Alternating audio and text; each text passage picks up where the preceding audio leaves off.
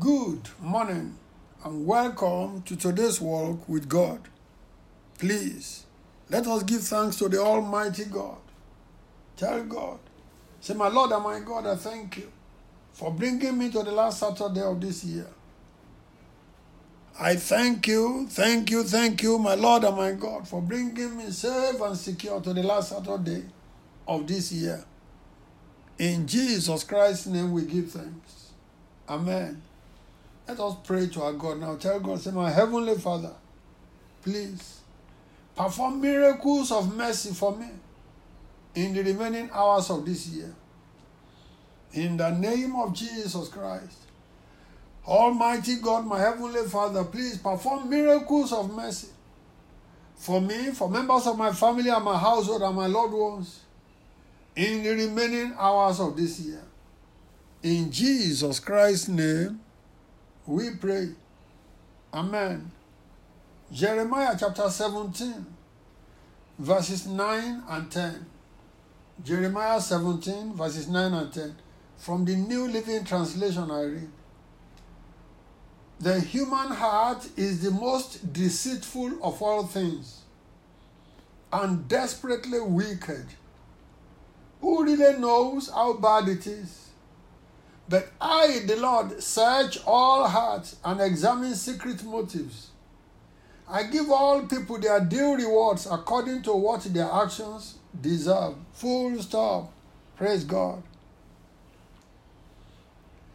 The makeup and the beauty industry is a booming one in this our world. Men and women spend fortunes on their physical appearances. Almost every person wants to look good in the presence of fellow human beings. And there's nothing wrong about that. But what about the heart? The inner person? What about the real person tucked inside the fashionable exterior?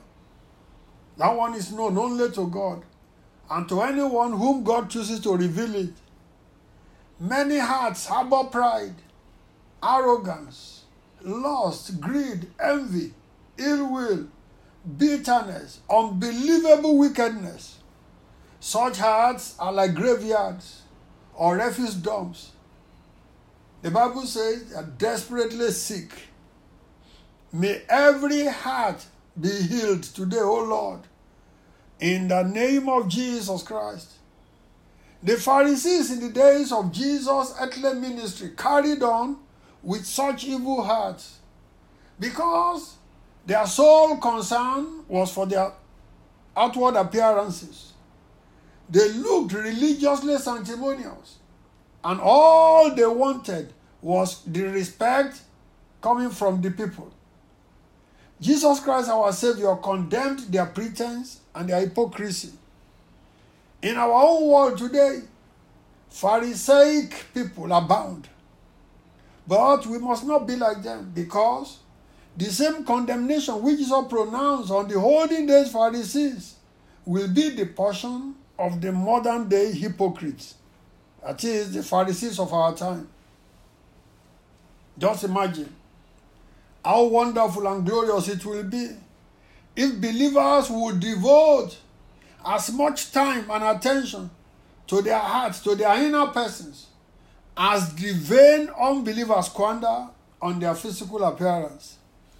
We need to pray, open our hearts to God, that God will reveal us to ourselves and purify our hearts by His Spirit. And God will do it graciously. One toxic junk that we must not allow in our heart as God brings us safely into year 2024 is unforgiveness.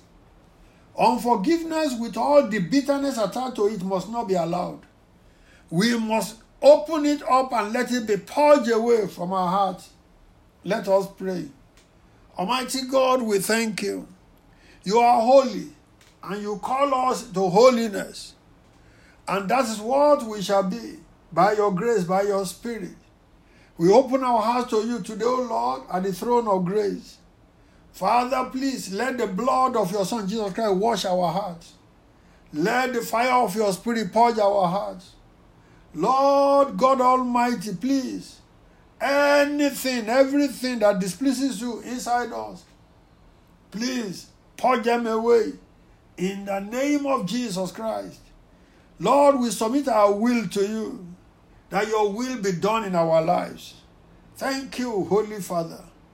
In Jesus Christ's name, we pray. Amen.